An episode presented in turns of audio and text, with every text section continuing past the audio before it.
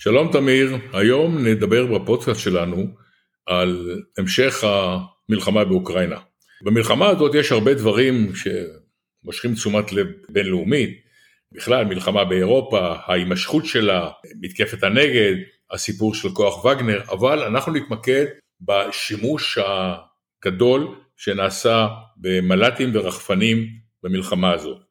כידוע, רוסיה משתמשת במל"טים חמושים מתוצרת איראן, איראן הפכה לספקית הגדולה שלהם בצורה מפתיעה, מספקת להם הרבה מל"טים חמושים, הם עושים במל"טים האלה שימוש גדול, וזה לדעתי הפעם הראשונה במלחמה גדולה כזו, שעושים שימוש נרחב כזה במל"טים חמושים תוקפים. הסיפור הזה לכאורה הוא סיפור שלא צריך לעניין אותנו כל כך, כי הוא רחוק, אבל זה לא ככה, זה ממש לא ככה. היות ואיראן בעקבות הרכש של המל"טים על ידי רוסיה, הגדילה את היכולות שלה, גם הטכנולוגיות וגם יכולות הייצור של המל"טים האלה. אנחנו האויב העיקרי של איראן, אחרי הכל.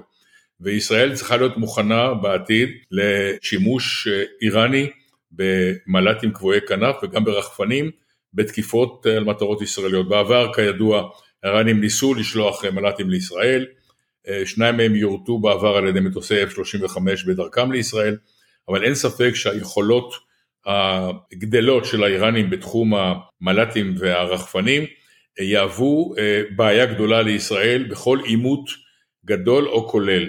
ולכן, לפי דעתי, ישראל צריכה להתכונן לסוג החדש הזה של לחימה, שבעקבות המלחמה באוקראינה קיבל ממדים חדשים. בהחלט, מל"טים מהווים שחקן מרכזי בקרבות באוקראינה, גם מהצד הרוסי וגם מהצד האוקראיני. אנחנו רואים בשטח טנקים ונגמשים של שני הצדדים עטופים ברשתות הגנה.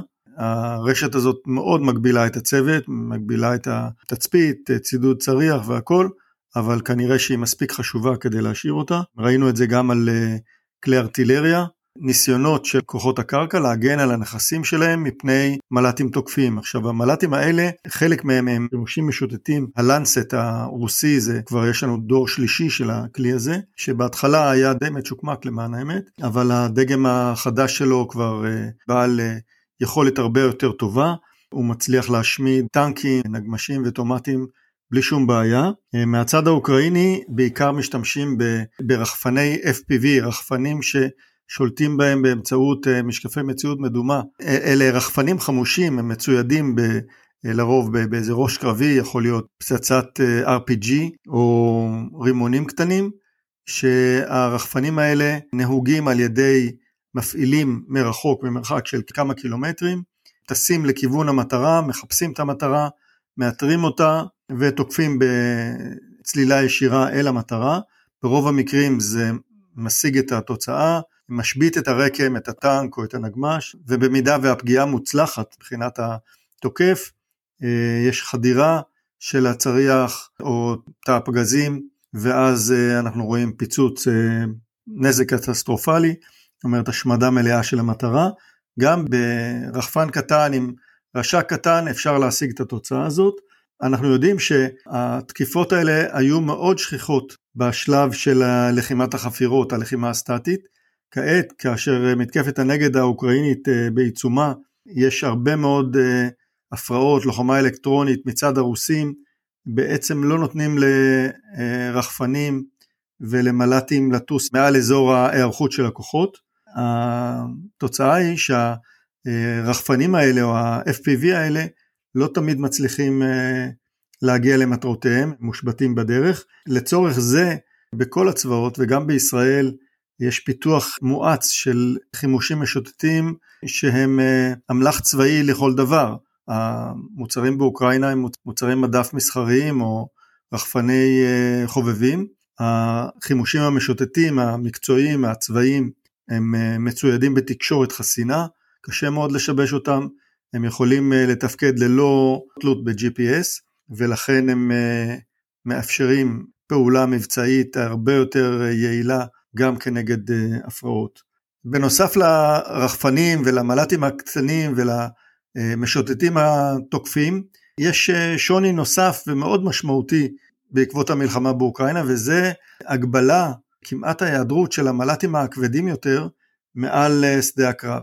אם בעבר מל"טים אה, מסוג מייל, המל"טים אה, שמיועדים לטיסה בגובה בינוני ולמשימות ארוכות, ומל"טים טקטיים, יכלו לטוס כמעט ללא הפרעה מעל אזור הלחימה. כיום הנוכחות האינטנסיבית של הגנה אווירית והמודעות הגוברת של כוחות הקרקע לסיכונים מהמל"טים ולנוכחות של הרחפנים, הופכת את השהייה של כלי טיס לא מאויש מעל שטח אויב למשימה כמעט התאבדותית מבחינת המל"ט. ברוב המקרים המל"טים האלה הם מל"טים יקרים, והצבאות לא ששים לאבד אותם בקצבים שבהם אה, גם אוקראינה וגם רוסיה חוו. זה אומר דרשני גם לישראל, חיל האוויר וצה"ל משתמש במל"טים כאלה בעלי כנף קבועה במשך אה, שנים רבות. עיקר המשימות של חיל האוויר מבוצעות על ידי מל"טים כאלה, ואם אנחנו רואים שיש לכלים האלה אה, מגבלות חמורות בפעולה מעל שדה קרב אה, אינטנסיבי, אנחנו צריכים לחשוב שוב על המקום של הכלים האלה גם בסד"כ שלנו. עד כאן לגבי המלחמה באוקראינה והלקחים בנושא מל"טים שאנחנו יכולים להפיק. נשתמע בפודקאסטים הבאים. תודה אריה ולהתראות.